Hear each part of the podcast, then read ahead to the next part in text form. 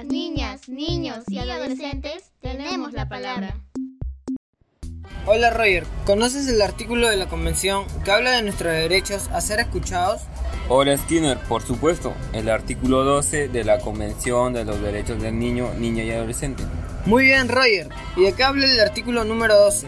El artículo 12 trata de que todos los niños, niñas y adolescentes tienen derecho a participar, opinar y que nuestras voces sean tomadas en cuenta por la sociedad y las autoridades. Perfecto. ¿Y por qué crees que es importante que nuestros derechos a opinar y a participar se puedan ejercer?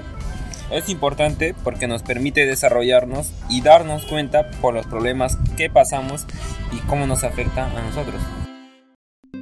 Familias, escuela y comunidad debemos actuar